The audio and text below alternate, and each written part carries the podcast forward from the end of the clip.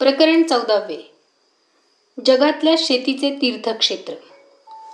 आपल्या नागरिकांच्या सुरक्षिततेचा जसा खूप जास्त विचार इस्रायलमध्ये केला जातो तशीच त्यांच्या आरोग्याची सुद्धा खूप चांगली काळजी इथे घेतली जाते. नागरिकांच्या सरासरी आयुर्मानात इस्रायल पहिल्या दहा देशांमध्ये आहे. आरोग्य सेवेच्या कार्यक्षमतेबाबत पण पहिल्या दहा देशांमध्ये इस्रायलची गणना होते. अभ्यास दौऱ्यात एका तरी रुग्णालयाला भेट देण्याची इच्छा होती. टायबेरियसमधल्या पोरिया येथील बारुजपाडा मेडिकल सेंटरचे संचालक डॉक्टर याको फर्बस्टीन आमचे चांगलेच मित्र झाले होते. त्यांनी आम्हाला रुग्णालयाला भेट देण्यासाठी तर बोलावलेच. त्यासोबतच त्यांचे मोशाव हे घर आणि घर पाहण्यासाठी सुद्धा खास निमंत्रण दिले. त्यांचे रुग्णालय चांगलेच भव्य दिव्य होते. सगळ्यात महत्त्वाचे म्हणजे ते अतिशय सुरक्षित होते. अति गंभीर रुग्ण नवीन जन्माला येणाऱ्या बाळांची आणि त्यांच्या आईंची व्यवस्था जमिनी अंतर्गत सुरक्षित शेल्टरमध्ये केलेली होती. अगदी छोट्या आजारांच्या पासून ते हृदयाच्या गंभीर शस्त्रक्रियेपर्यंत सगळ्या सुविधा रुग्णालयात होत्या. आम्हाला सगळ्या विभागांमध्ये डॉक्टर याकोनी दाखवले.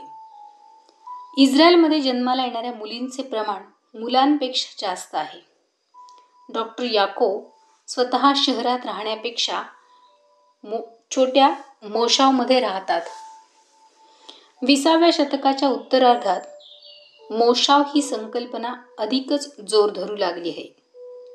मोशाव म्हणजे छोटे गाव जिथे शेतीची मालकी व्यक्तिगत असते. शेतीची साधने आणि लागणारी सामग्रीचे व्यवस्थापनही सामूहिकरित्या केले जाते. मिळणाऱ्या उत्पन्नावर मालकी मात्र व्यक्तिगत असते. ही मोशावची रचना खूपच आकर्षक पद्धतीने केली जाते. नाहलाल हे इस्रायलमधले पहिले मोशाव. अतिशय सुंदर आहे. अप्रतिम वर्तुळाकार रचना असलेली ही वसाहत. केंद्र म्हणजे सूर्य त्याची किरणं सगळे एकत्र नियोजनबद्ध असलेली ही शेती. पाहिल्यावर तर खूप छान वाटतेच वाटते. लोकशाही पद्धतीने इथे निवडणुका होऊन त्याची एक समिती तयार केली जाते. आणि ही समितीच मोशावचे सगळे कामकाज पाहते. डॉक्टर या याको फर्स्टीन हे मोठ्या आरोग्य केंद्राचे संचालक असूनही शेतीचे त्यांना खूप छान ज्ञान होते. एक काळ असा होता की शेतीच्या बाबतीत जू लोकांची पाठी एकदम कोरी करकरीत होती. पण ते जेव्हा त्यांच्या ईश्वराने दिलेल्या भूमीत परतायला लागले त्यावेळी इथे जिवंत राहणेसुद्धा मुश्किल होते. जिवंत राहण्यासाठी तर अन्नाची गरज असतेच. मग दलदल माजलेल्या जमिनीत पहिल्यांदा शेती त्यांनी सुरू केली. जमीन नीट करण्यापासून सामूहिक प्रयत्नांची शर्थ केली. आपल्या प्रखर इच्छाशक्तीच्या जोरावर एक नवा इतिहास इथे रचला जात होता. काही वर्षातच शेतीचे उत्पन्न त्यांनी कैक पटीने वाढवले. पहिली काही वर्ष अफाट शारीरिक मेहनतही केली आणि त्यानंतर मात्र आपल्या कल्पकतेच्या आणि बुद्धीच्या जोरावर नवनवीन प्रयोग करण्यास त्यांनी सुरुवात केली. खजूर आणि एक दोन प्रकारची फळं सोडली तर इस्रायलमध्ये फार काही फलोत्पादन होत नव्हते तेव्हा. पण आजच्या घडीला सगळ्या प्रकारच्या फळांचे उत्पादन होते. डॉक्टर याको यांची आंब्याची आणि संत्र्याची बाग पाहून तर फारच मस्त वाटते. आहा. त्यात ही सगळी फळझाडे सेंद्रिय पद्धतीने वाढवली जातात. त्यामुळे त्यांची चव बापरे. आणि त्याहून त्यांची गुणवत्ता अफलातून आहे. पाण्याची अत्यल्प उपलब्धता असल्याने कमी पाण्यावर जास्त उत्पन्न घेणे हे इथल्या शेतकऱ्यांचे पहिले आव्हान होते. त्यासाठी त्यांनी अगदी थेंबा थेंबाचा हिशोब करत शेती करण्याला सुरुवात केली. कमी पाण्यात तग धरू शकणाऱ्या बियाण्यांची लागवड करून अमाप उत्पादन घेण्यास सुरुवात केली. अगदी केळीसारखे पीक पण पॉली हाऊसमध्ये घेतले जाते. प्रवास करताना आपल्याला शेत जमिनीत दूरवर पाण्याचा पृष्ठभाग दिसायला लागतो. पण जवळ जाऊन पाहिले तर वेगळेच प्रकरण निघते. पॉलीहाऊसची एकदम छोटी प्रतिकृती म्हणजे पॉलिटनेल ही होती. पॉलिटनेलच्या माध्यमातून भाजीपाला उत्पन्न घेतले जाते. पाणी बचतीबरोबरच नैसर्गिक आपत्तीपासून पिकाचे संरक्षण होते. आपल्या प्रयत्नांच्या जोरावर त्यांनी उत्पादकता प्रचंड वाढवली आहे.